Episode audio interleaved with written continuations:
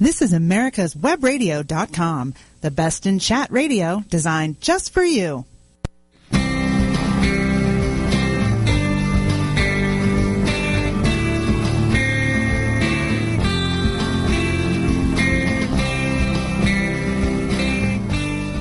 Welcome to America's Homegrown Veggie Show. I'm Daryl Pullis, and this week I'm talking to Bob Westerfield, who is a UGA Extension Horticulturist and Extension Horticulture Coordinator. Um, today we're going to be talking about gardening basic, basics, but I think, Bob, people want to know what an Extension Horticulture Coordinator or horticulturist might do. Um, well, you know, I've been doing this for a long time. I'm still trying to figure that out, Daryl. it's, it's kind of a hodgepodge of everything. Uh, as the coordinator of the department uh, for horticulture, basically, I just I'm sort of the liaison to uh, all the guys that we have in the department that handle everything from fruit to ornamental plants to bedding plants. Um, I try to pass on information to them and, and keep everyone kind of up to speed. My job specifically, um, I work a lot with vegetables for both consumers as far as how to grow them, and also for the last several years, I've worked with small um, farmers, like basically um, small grower operations, mom and pop type vegetable farms. And I've really enjoyed that, along with uh, doing a little bit of fruit work as well. I work with uh, fruit trees, small fruits, and so forth. Okay. Um, a lot of people are thinking about growing their own food, but don't come from a gardening background. What's a good way for them to get started? Well, you know, I, th- I think probably one of the best things to do um, would be to visit their local county extension office. Uh, there's just an array of information that's available there. Um, almost every county in the state, and, and for that matter, probably through the country, um, has a local office or a branch of the University of Georgia. And uh, with that, they can pick up brochures. There's some trained individuals there that might be able to do some soil testing to get them started.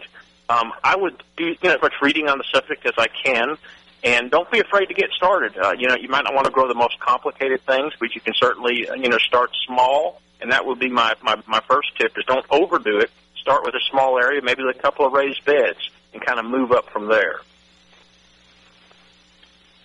I'm I'm a big fan of starting small too. Um, I, I think a lot of people think that you have to have an acre to garden in, but you can garden in raised beds, you can garden in containers.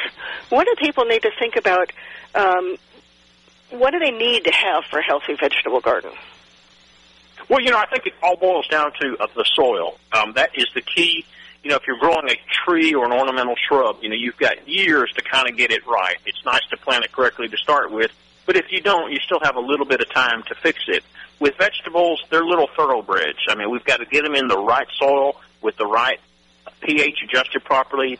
And you're looking at something, you know, if you're looking at a radish, it's 28 days to harvest time. You know, corn and okra and squash, maybe anywhere from two to three months. So it's a very fast turnaround, a very rapid time. So you want the soil to be perfect. And since you and I both know um, a lot of the soil around the state can be real sandy or heavy clay or somewhere in between, sometimes we have to work that a little bit by adding better things into the soil, i.e. like organic matter, and then going from there. So making sure that your soil's proper and ready to go, I think, is the key. Now, people that have never gardened before, tell them what organic matter is. Okay, well, organic matter basically it's naturally occurring. It's just that we don't see a lot of it. It's basically microorganisms that are in the soil that have chewed up everything from plant debris and branches that have fallen to literally dead animals and other things that get onto the soil. Um, over time, it breaks down into a nice, dark, earthy compost.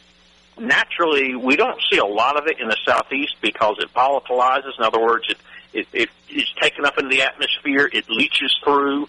Um, oftentimes we have to add that. So it's good, earthy, organic type soil. Basically, the dark stuff that you might see would look a lot like potting soil or something like that you buy in the store. That's what we want to add into our naturally occurring soils unless you happen to be one of our listeners who has naturally wonderful soil. I was recently in Wisconsin and we went down a couple of feet and it was all loam. It was just absolutely amazing. I think uh, I would move there. well, I realized why it was so easy for me. I started gardening, I had my first garden when I was three. And I'd helped my mother and my grandmother garden, or they allowed me to pretend I was helping anyway. And it was so easy then. I could dig into the soil with a trowel And of course, we can't do that here in most parts of Georgia or in a lot of other parts in the earth. So, if per- does a person have to go out and buy compost in a bag? You know, there, it really depends. Again, like you said, there are some people. In fact, um, where I'm kind of beaming out from right now on this radio, um, you know, it's I've got a farm in Pike County in Georgia, um, and, and we're blessed with some pretty good soils down here on this farm. In fact, on the side, my wife and I grow vegetables for the market and so forth, and it is some really sandy kind of organic loam soil, um, and it just happens to be an area that's really nice. However, if you go back over to where the house is, uh, we got some rocky clay soil like a lot of people deal with. Yeah, in that case, uh, I mean, it's probably never going to build up. Even if you plant what we call cover crops and green materials, it's probably not going to build up enough. It would help to purchase some organic matter. Um, you, know, you can do it a couple of ways. We've got farm animals. Know, we've got horses, cows, so we can stack up manure and allow that to break down and compost.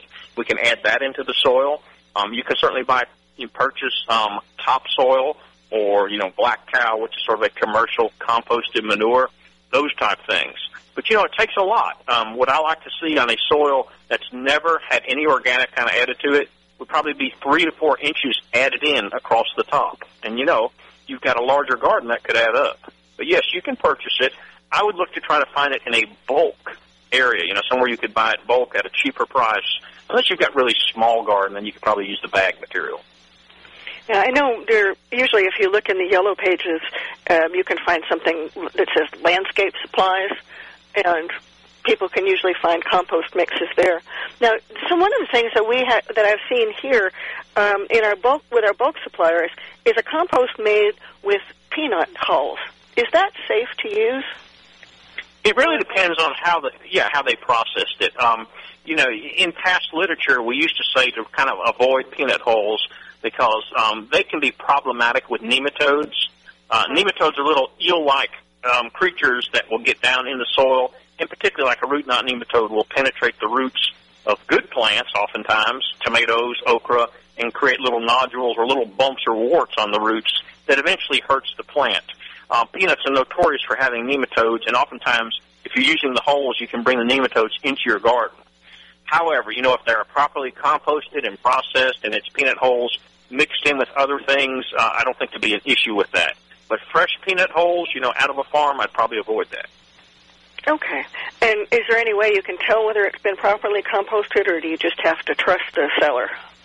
I'll be honest. If it's you know if it's, it's if it's broken down so much to where you really can't even recognize your peanut hulls in there, uh, you're probably good to go. Okay, that's that's that's a good thing to know because I know some people have access to various types. Uh, up in Pennsylvania, it is more common to see mushroom compost.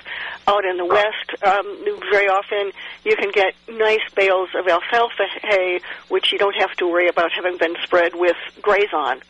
Um, right, and that's that's a big issue. That's a good one you brought up. You got to watch the herbicides on the manures. Yeah, make sure that you know if you're getting horse and cow manure. Make sure you know what they've been eating. Um, we've had couple, quite a, several guests, including some who absolutely who, who admit that they should have known better, that have used horse manure from an unknown source, and the horses had been eating grasses and hay that had been sprayed with a persistent herbicide, and oh. nothing came up in their garden but corn. Yeah, it's um yeah, it's a very common thing for me as, as one of the vegetable specialists. I do a lot of diagnostics. Um, I look at you know county agents will send in samples, what's wrong with this or whatever. Many times we trace it back to herbicide damage, and, and folks will say, well, I didn't spray anything. But, you know, they use some fresh manure that they got from the farmer down the road or wherever they got it. Uh, those manures stay viable. In other words, they stay active even as it goes through the system of the animal. Um, it can last sometimes four to six months. And even though you may have the plant survive, you know, tomato, pepper, whatever, it shows a lot of torquing and twisting and, and ultimately will knock out the production. Uh, that's one problem. The other thing I watch for is, you know, again, like you said, it's nice to know the history of where that manure came from. Because if you've got a farmer that's just chock full his pastures of weeds, uh, nut grass, and things like um, crabgrass, I can tell you what, as a animal owner myself, they'll eat anything that's in front of them, and all that weed seed will come through that animal, and it'll be turbocharged when it's in that compost. So uh, you're going to have that in your garden too. So it just comes out a little better when it's fertilized. yeah, the the worst weed problem that I ever got was with a load of horse manure. It was back in the days when we didn't have to worry about the herbicides, but I had forgotten how inefficient horses were at digesting. And uh, I, I'm, I still get Johnson grass every now and then, so that's Oh, a good yeah. thing to warn people about. Now, what about straw in gardens? Is straw safe to use, or is that also likely to have been treated with Well, herbicides? you know, s- that's that's a good question. And straw is kind of a general term because you know that we have a lot of different straw potentials out there. I mean, there's millet straw, there's wheat straw, and I'm assuming that might be what you're talking about. There's rye straw, oat straw. Um, I have for years because we just have access to it on the farm. uh, used a lot of wheat straw, and I have not had a lot of problems with that. But I know the history of it and the pureness of the stand. You can get some really weedy wheat straw um, that not only is going to bring noxious weeds into the garden, but you're also going to see a lot of the weed itself uh, germinate, which you know can be an issue. Uh, on the other hand, you know millet is sometimes baled. Millet is a warm season crop. Uh, they feed it to cattle and so forth, and I've used it before, but you have to be real careful because if, if it ever goes to seed head before they harvest it, um, you're going to have millet in your garden. In fact, I got some out there now. So um, you just have to kind of be careful with it. You know, if you're going to use a straw, what I often like to do is put a, if you don't have a huge garden, a layer of newspaper down around the plants first, maybe about three layers thick, kind of a you know circle or, or down the line of the vegetables. That gives you a little bit extra weed barrier, and then put the straw on top of that as an organic mulch, and allow the two to work together. It usually does better than just one or the other. Do you know whether millet and rye and oats are grown with any of the persistent herbicides? I know wheat tends tends to not be. Um, most of those are treated primarily with pre-emergent herbicides um, that would not be that much of an issue in the, in the like the vegetable garden. Okay, so they don't have to worry about it like they would, say, fescue hay or Bermuda right. hay. Right, exactly. Okay, that's all good things to know because our listeners come from all over the country, and different products are available in different areas. I, I know up north, uh, down here in the south, we use pine straw for ornamentals. Uh, Right. Up north, people wouldn't even consider it. Um, Exactly. It's it's not something that they that they see around. It's totally different Right. for them. Uh, we're going to have to take a break in a little bit, but I want to talk to you when we come back. I want to talk to you a little bit about. We mentioned extension, and I don't know that everybody knows what extension is. And then, how do people know where to put their garden? What do they need to consider for that? Um, and I want to talk. I want to talk to you also about soil testing. We can do that very briefly. If is it absolutely critical that people get a soil test, or is that mostly just here in Georgia? Sounds like a plan. Okay. Well, thank you very much. Um, we- we'll come back. We're, we're going to take a little break now. I want to remind you that we're listening to America's Homegrown Veggie Show, and uh, we're talking today gardening basics, gardening 101. So I hope that we'll cover everything. If you don't, remember that you can reach us through our Facebook page, and we'll get your questions answered. We'll come back right after this. This is Michael Gano with Insight to Israel. Every day, the Israeli Defense Force finds itself on the front line of the war with the militant arm of Islam. Surrounded by enemies from within and without, they fight for the only Jewish state. Military service is mandatory, ladies serving two years and men serving three right out of high school. While young people in other democracies are busy traveling or attending university, Israeli men and women gear up for basic training. In a world of heads of state, politicians, ambassadors, diplomats, and a leftist media, many times our voice at the grassroots level is drowned out. So we started an ongoing project called Hershey's for Heroes. Patriot conservatives from all over the U.S. are sending Hershey's chocolate bars with a note of thanks for defending Israel. Won't you join us by sending a sweet message to the IDF? For information, please see my Facebook page at Michael Gano. Thank you, God bless Patriot conservatives, and God bless Israel in her struggle for sovereignty and security. Quik Stakes. That's Q-U-I-K Stakes are not just for surveyors. They are great for family and community gardens. Go online to www.quickstake.com or contact your local land surveying supply dealer and get you a box of Quik Stakes. You'll love them every year when you plant your garden. Again, that's Quik Stakes, Q-U-I-K Stakes, the truly preferred way to stake and identify what's in your garden now. Membership. Are you an IHC member?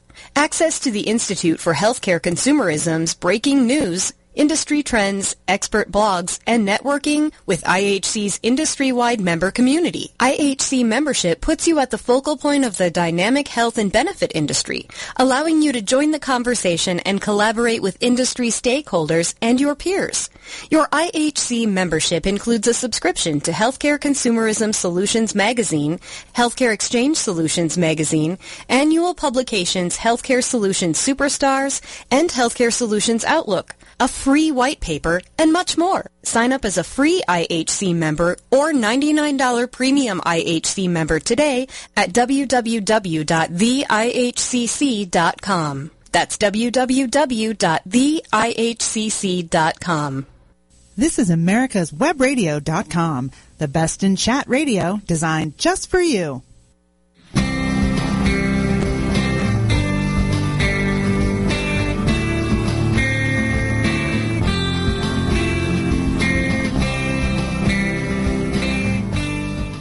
Welcome back to America's Homegrown Veggie Show. I'm Daryl Pullis, and this week I'm talking to Bob Westerfield, um, an extension horticulturist. And Bob, tell people what extension is. I think that may be a term that people don't know, other than in, like an extension handle on their on their clothesline or something like that. I, I don't know. So well, some people think it's a yeah, that's a great that's a great question. Some people think extension. You're the people that hand out money, right? You expend money to us. I'm like, no, that's not quite us. Uh, yeah, a lot of the uh, states have got land grant colleges, um, and basically what that is, they instituted what they call the, the extension service. The extension service is a bunch of agricultural trained individuals, uh, most all college degrees, that basically are there to assist people, particularly in the counties. Uh, we have what are called local county agents. They're part of whatever land-based or land grant institution is in your state. Um, you can usually look them up in the phone book under the local government, under County Extension Service. Um, and basically, again, that's, that's folks that you can call on for agricultural, horticultural needs. Many folks have heard of the term 4-H before, which is the youth programming component of that. That is also part of the extension service. They work with children, everything from doing things like, um, you know, archery and outdoor things to learning about plants and nutrition. And we also have the FCS, Family Consumer Science, which works with things like canning foods, food safety, obesity, you name it, kind of along the health line. So that is available in most states, um, and, and quite honestly, usually it's locally available. You just have to do a little bit of checking and so forth. But those folks are out there to help you, um, particularly if you're interested in growing vegetables in almost any state. You know, they're going to have very specific information you can certainly, I'm with the University of Georgia, you can Google our information, but you know, the, the thing I have to caution is I'm writing that usually specifically for Georgia or to some extent the Southeast. You know, if you're way over there in Oregon or Michigan, you know, a lot of what I'm saying might not quite work out for you. Okay. Um, and and even if they don't have a local county extension agent or county office, they've most of the states have bulletins that will tell them when to plant, when their last frost date is, good varieties, and things like that. So people don't have to be completely on their own. That is correct. Um, yeah, you know, these days everything's kind of computerized, so there are a lot of bulletins out there. I would kind of stick towards looking at the. I know there's a lot of garden sites out there. You know, you might want to start looking at the edu sites, the education websites that have got kind of non-biased information. You know, not trying to sell a product per se uh, and that would probably give you some really good information. Some states have got regionalized offices. They may not have a county agent in every county, but they'll have one that covers, you know, three or four counties, from what I understand. Okay. Right before the break, I mentioned that we are going to talk about what, where do people need to put their vegetable garden? If I'm a big, beginner vegetable gardener and I've never grown a garden before, what do I need to look out for? Well, that's a great question. That's usually kind of how we start our programs off. You know, when we're doing, talking about the basics, is you know, okay, where could you put the garden? Well, you know, some places are obviously better than others. Um, I think the first thing comes to mind is you better have good sunlight. You know, a lot of people would love to have vegetable growing, but you know they've got a very shady backyard, and and that's going to be a challenge. Vegetables are sun lovers. You know, you want to get six to eight hours of pure sunlight per day, if possible. The other thing is, I want to make sure uh, it's close to a water source. You know, you might be lucky and be able to grow without any kind of irrigation, but in most cases, you're going to have to be able to water that garden. So it's got to be somewhere accessible to irrigation or to water. And the other thing is, having been gardening now for 40 years and, and tried it every which way, uh, you want it to be close by to the house. In this, you know, in, at work, I want it close to my where my office is, where I can check on it regularly. It's easy for a garden to kind of get out of hand, or you know, insects and diseases to kind of come in there. So you want it to be very convenient to you, not something you have to drive far off to go check. So you want it close by. In most cases, you know, a homeowner's going to have that. Okay. Um, so, what about you said six to eight hours of sun? What is is that the deal breaker if they don't have that? You know, I, I know people that have grown with less sunlight than that, but they have at least filtered sunlight coming through. Um, the leafier type greens like lettuce and turnips and collards, uh, broccoli perhaps, it can normally survive on a little bit lower end on the light scale. But if you're going to try to grow tomatoes and solanaceous crops like peppers, eggplants, and that type of stuff, you're really going to have to have the sunlight. Uh, they're just going to try to stretch and get leggy, and probably not going to thrive. Well, I can verify that. My garden used to be in very in full sun, and it was absolutely it was huge enough that we had to you know had to use get it plowed. Or later on, I bought my husband a, a tractor with a big tiller on the back. Um, and now my garden is pretty much reduced to containers in the driveway. And I noticed this year that the tree, even the, in the driveway area, the neighbors' trees and some of ours have grown up so much that when I came down to it, I was getting four hours of sun. Mm-hmm. And you know that's really why my tomatoes didn't do as well as they might have. It, it makes it challenging. it doesn't help either that um, that I don't have any air circulation in my garden. And right. I think if people are going to have a garden, if they can avoid having it surrounded by a wooden board fence, that would be a good thing. What you know, that, that's that's a great point. Particularly, you know, um, I don't want to pick on the southeast since that's where I'm located, but uh, you know, we've got every kind of disease and insect that's known to mankind uh, that can affect our plants, and we're, we're in a subtropical climate. And uh, the more air circulation, and I always preach that, that you can get around those plants, yeah, and not keep it, you know, stagnant, uh, the better you're going to do. You really want the air to flow. You know, if you're out in the west more where it's lower humidity and so forth, you might get away with it.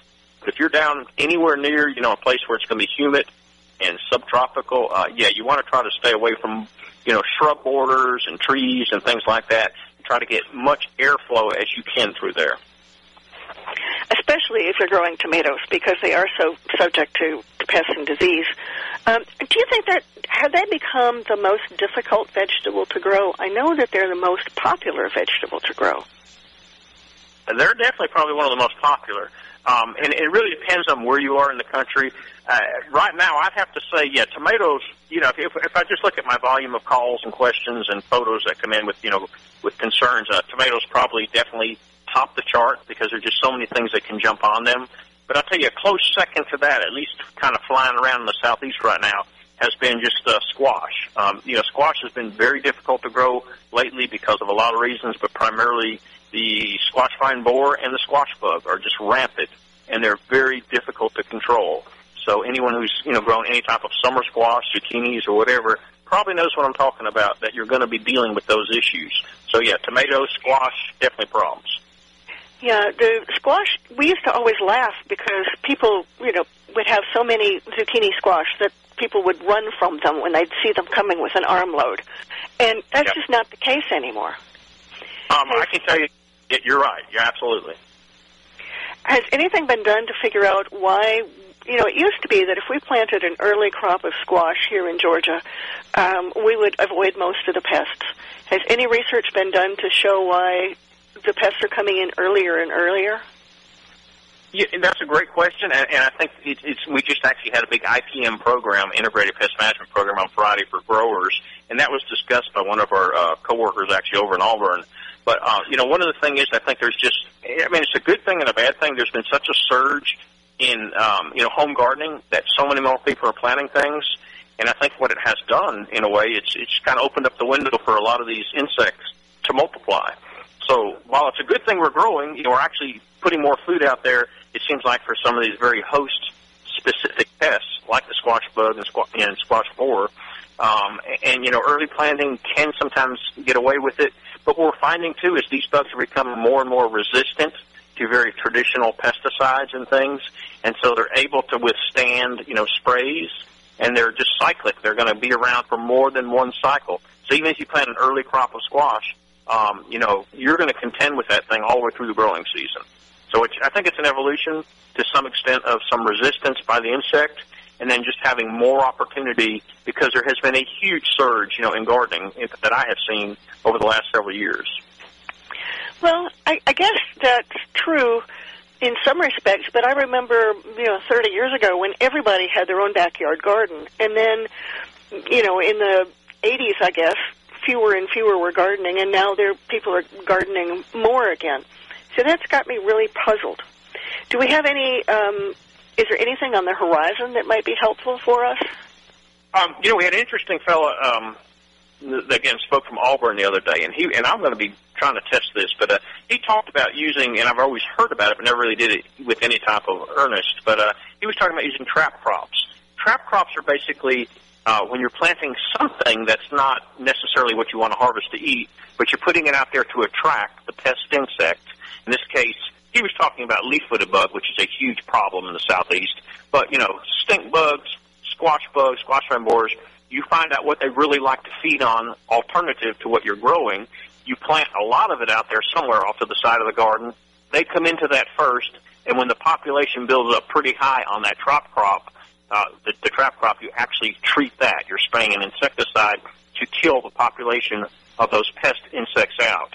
In the case what he was talking about was squash, uh, I'm sorry, leaf-footed bugs, which basically um, kind of is in the um, the stink bug family. They they get into a trap crop. In this case, he was planting sorghum, which is a grain type crop. They love to go to that. They were getting into the sorghum, and then they would be treated with an insecticide over at the garden site, you know, where where leaf-footed bugs could attack tomatoes, okra, and many other things, they didn't have to spray much because it was all being knocked out on the trap crop. So I think that has got some potential, and I'm going to be working with a study on that, hopefully coming up this spring, and I, and I hope it does work. That's interesting because when I was growing up, trap crops were were just part of the normal thing that we did. And well, it, it's interesting.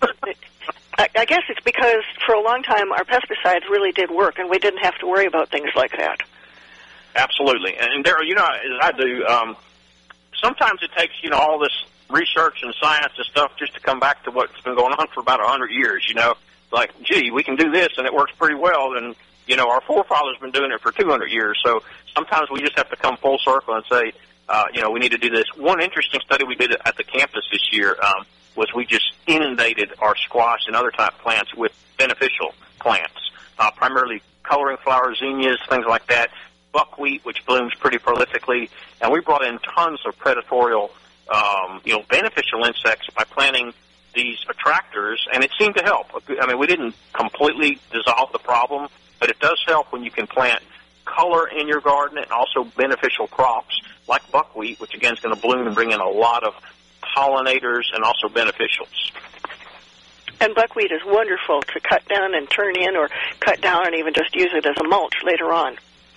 It is. Uh, the only to, I used, Mhm, I used to grow quite, quite a bit of it, and um, just for that purpose, and because I like to see the the bugs and the butterflies and the bees come around to it too. Absolutely. If you got deer around, they're going to find it too. Of course, they might eat every part of your garden, but they love to eat buckwheat. well, fortunately, um, I have a fun- fenced yard, and they have not jumped over the fence. I think they go to the neighbors because it's Very- easier for them to do that. Um, tell me about a little bit more about some of the other research. Do you have anything else that that was fascinating to you this year? We've got just a couple of minutes before, or a couple of seconds before the break. Uh, yeah, I think the really cool thing is uh, over at the Griffin campus right now, um, we've done some really cool raised beds. Uh, we've tried different depths of raised beds, all the way up from three feet to one foot, to see what you know the, the difference would be. And also, we tried growing in pure compost. So this is basically commer- commercially composted soils that came out of North Georgia, and we tested different volumes of them. And, and you know, the findings are pretty interesting. Uh, I can't wait to hear what you found out when we come back right after this break. Quick Stakes. That's QUIK stakes are not just for surveyors. They are great for family and community gardens. Go online to www.quickstake.com or contact your local land surveying supply dealer and get you a box of quik stakes. You'll love them every year when you plant your garden. Again, that's quik stakes, Q-U-I-K stakes, the truly preferred way to stake and identify what's in your garden now. At Peachtree Ear, Nose, and Throat Center, they provide better quality care. They believe that excellent medical care is a right and not a privilege. They are concerned that the current economy has forced people to sacrifice their health. They have therefore reduced their prices to make it more affordable. They will continue to provide state-of-the-art care. They continue to believe that patient care counts above all else. Peachtree ENT Center, concierge medicine without the concierge price. Additional details are available at www.peachtreeentcenter.com. Call their office at 404-591-9100 to make an appointment or for more information. They are located in Atlanta at 1776 Peachtree Road Northwest, Suite 260 North Tower, two blocks south of Piedmont Hospital. This is America's Webradio.com, the best in chat radio designed just for you.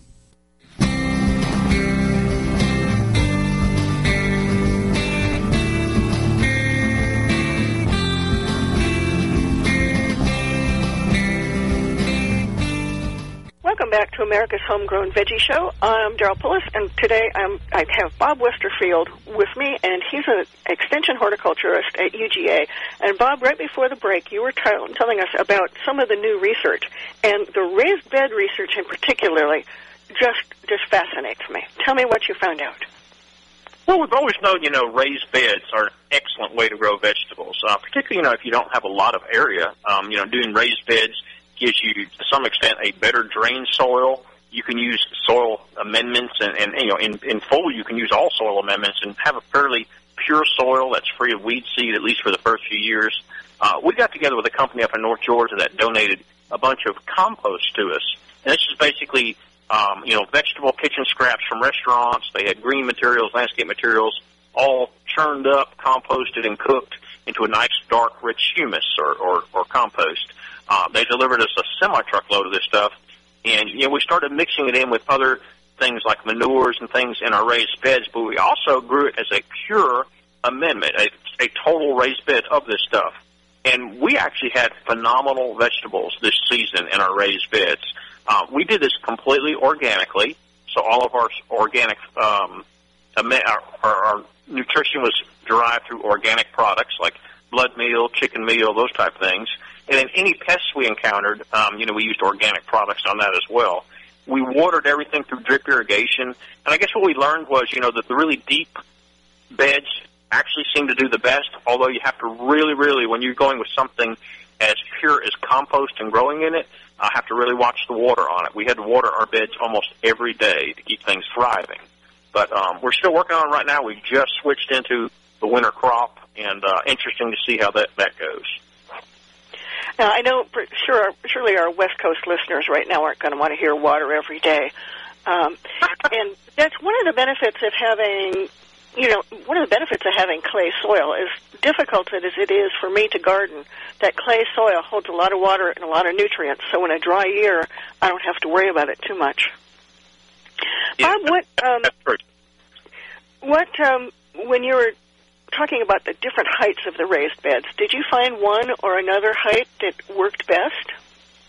Um, we had a history on this site uh, because we we grew it in a traditional, you know, bed, and we were doing corn trials, and we had some nutsedge weeds. If you, and not not sure all the viewers are familiar with nutsedge, but uh, some people might know the term chufa, which is a wildlife planting. That's actually a type of nutsedge, but it's a real nasty, tenacious perennial weed, and you just don't want it. If you never heard of it, that's a good thing. But anyway, we had it in that field out there where we built these raised beds.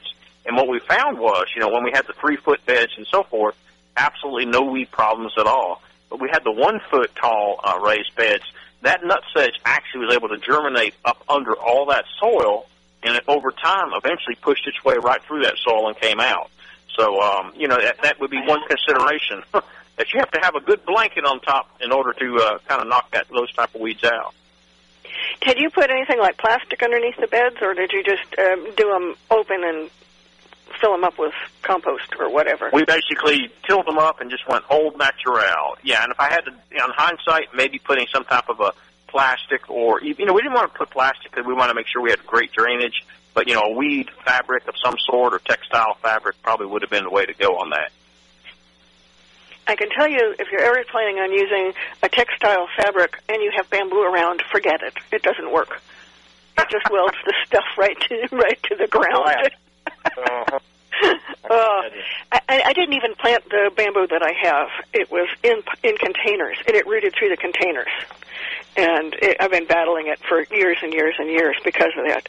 Now, you mentioned that you were growing in pure compost, and I have a friend who um, lives in Ireland, and this year she filled her raised beds with or, with raw organic material. And we've always been taught of course, that we shouldn't use raw organic material. We should always compost it first.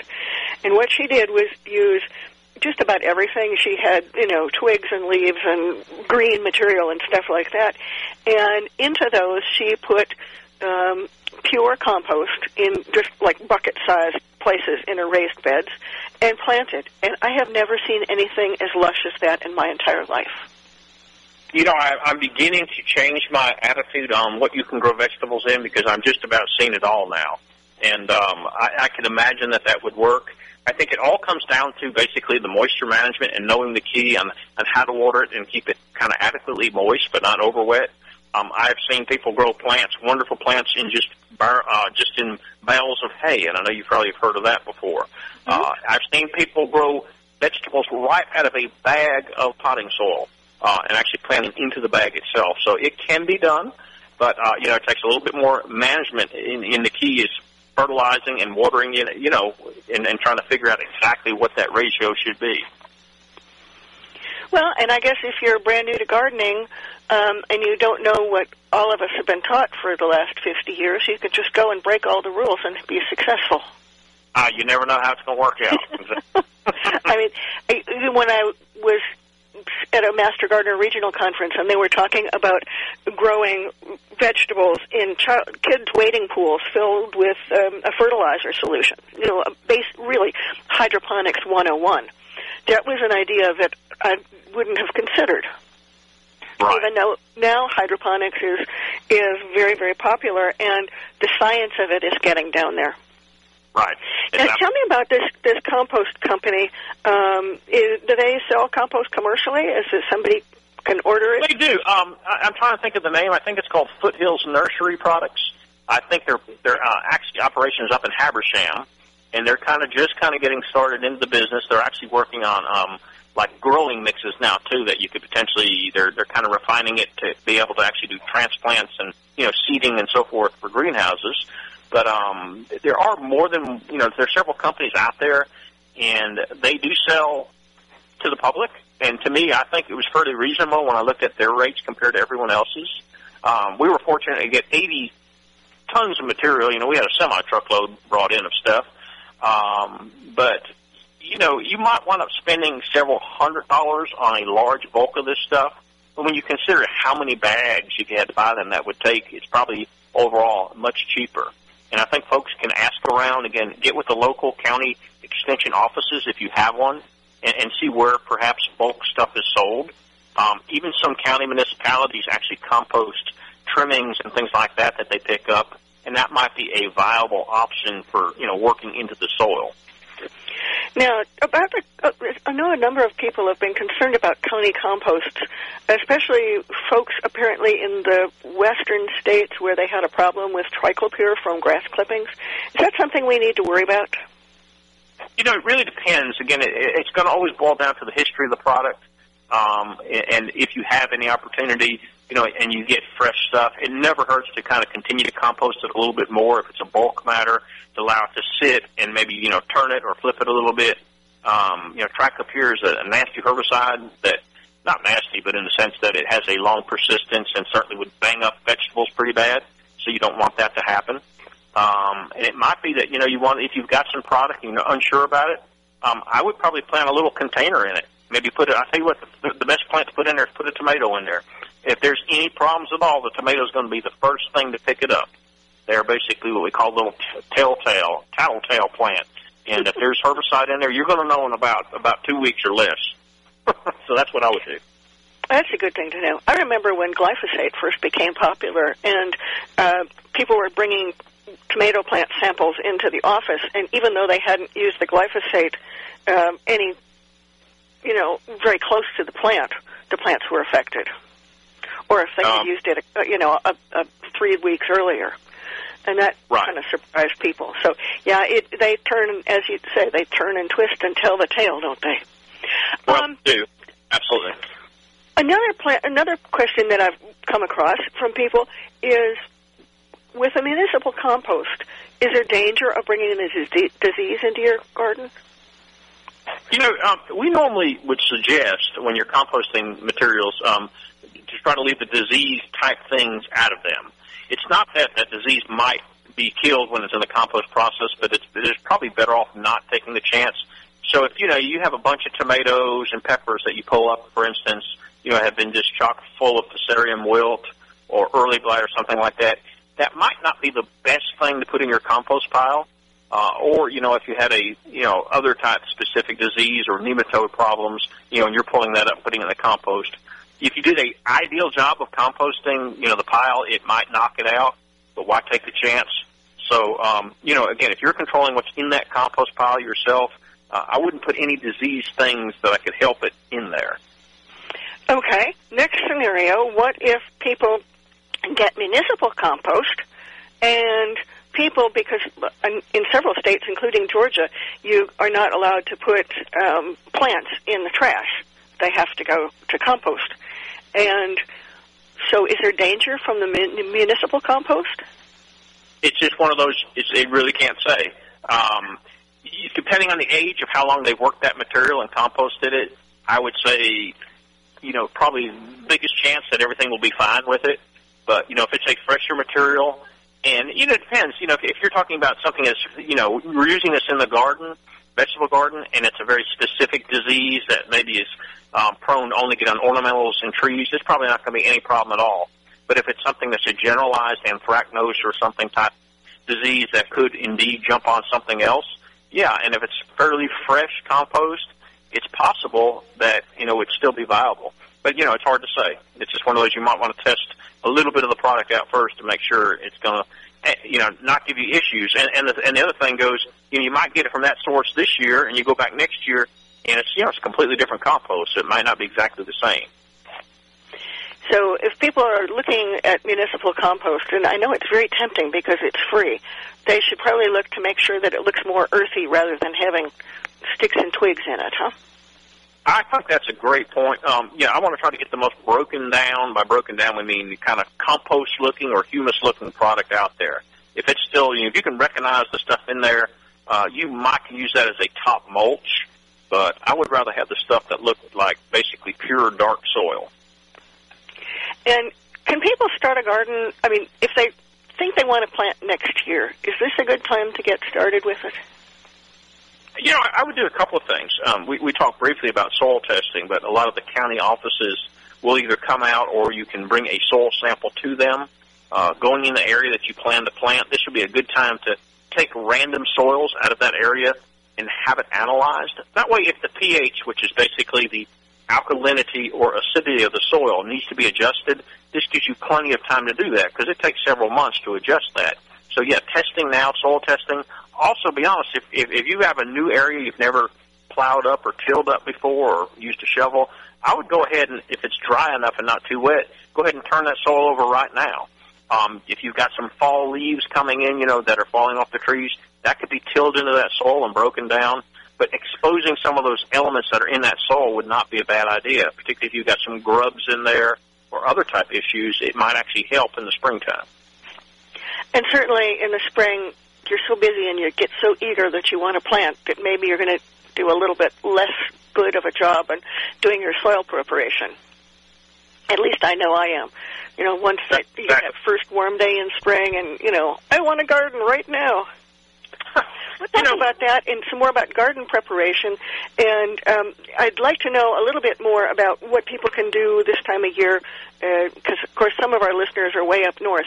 But we'll be back right after this break. Quik Stakes. That's Q-U-I-K Stakes are not just for surveyors. They are great for family and community gardens. Go online to www.quickstake.com or contact your local land surveying supply dealer and get you a box of Quik Stakes. You'll love them every year when you plant your garden. Again, that's Quik Stakes, Q-U-I-K Stakes, the truly preferred way to stake and identify what's in your garden now. Who is or what is USJF? It is a non-profit legal organization founded to protect our rights through the U.S. Constitution. Active in educating the public, USJF has also contributed directly and indirectly to legal defense efforts in many celebrated cases involving fundamental conservative principles. Cases of note include the Mount Soledad Cross case, the Arizona immigration law case, the Obama eligibility cases, the NDAA illegal detention issue, and many more. Help this nonprofit as they help you. Visit www.usjf.net today. This is America's Webradio.com, the best in chat radio designed just for you.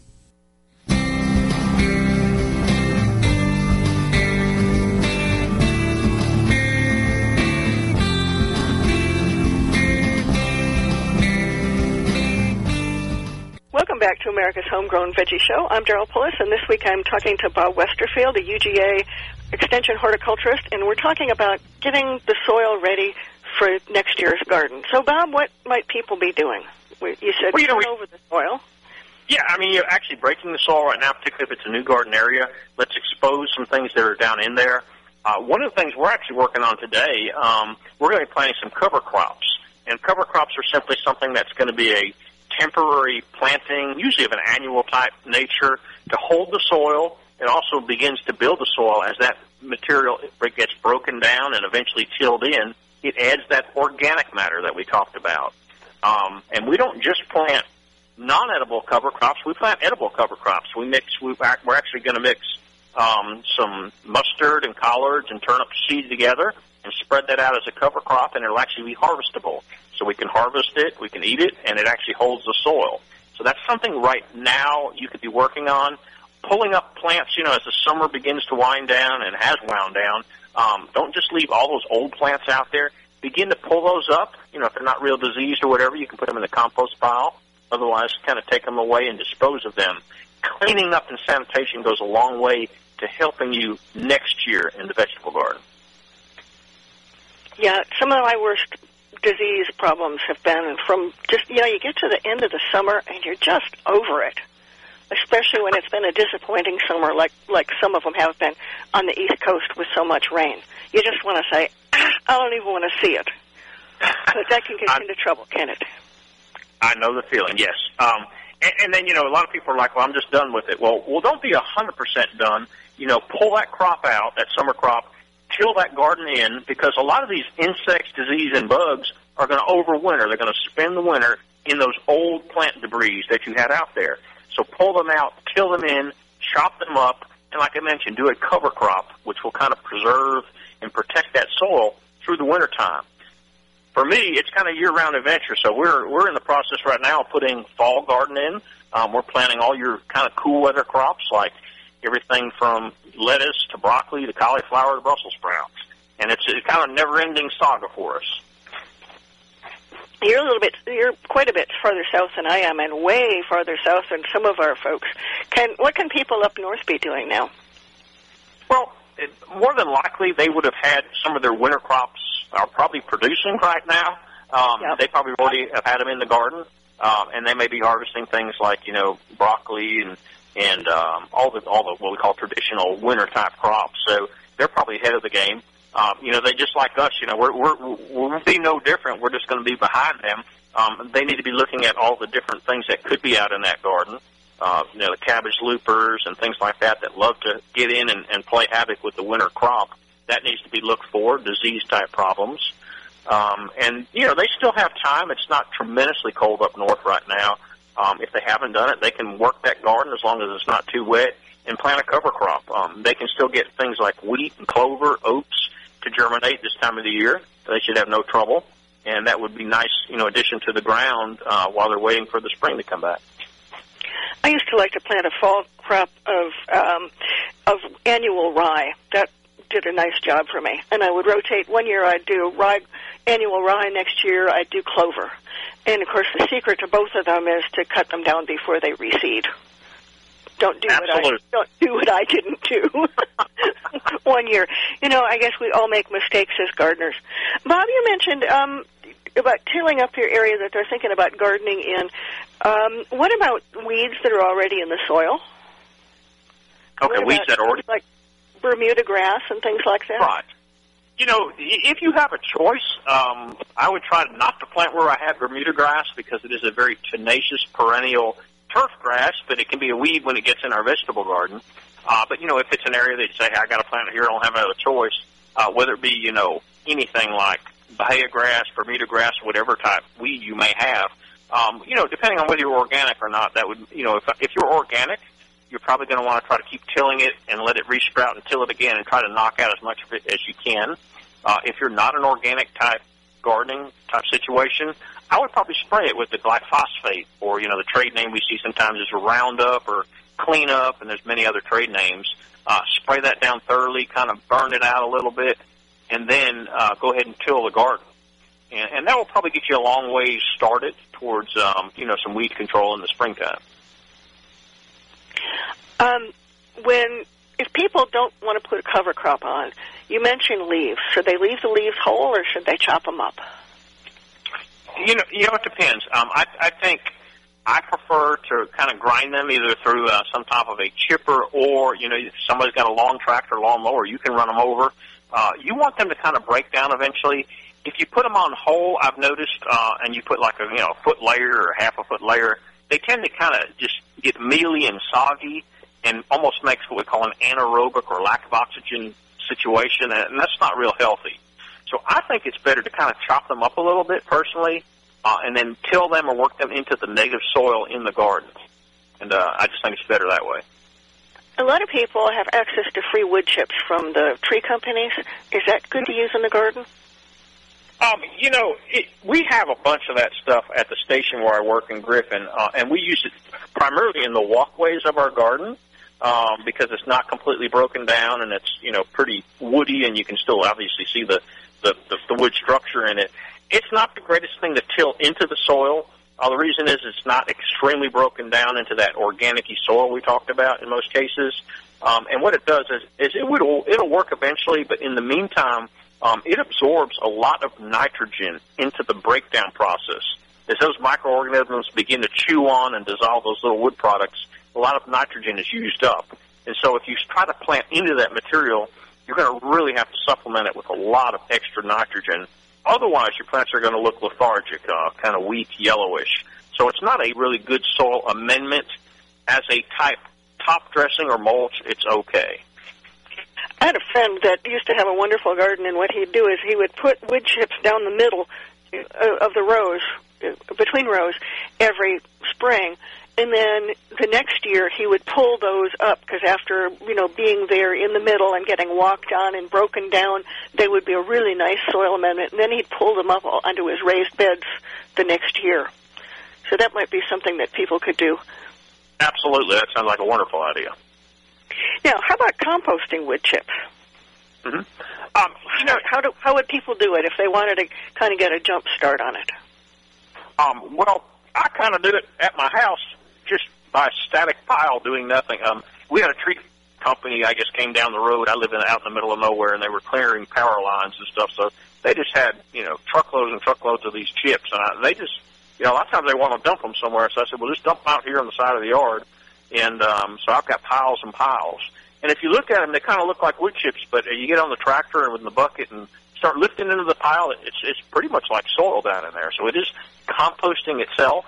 If you've got wood chips though, and you would like to speed that process, um, you could put them in any type of a traditional composter, whether it be a barrel composter or you know like a triple bin composter, anything that'll basically hold it.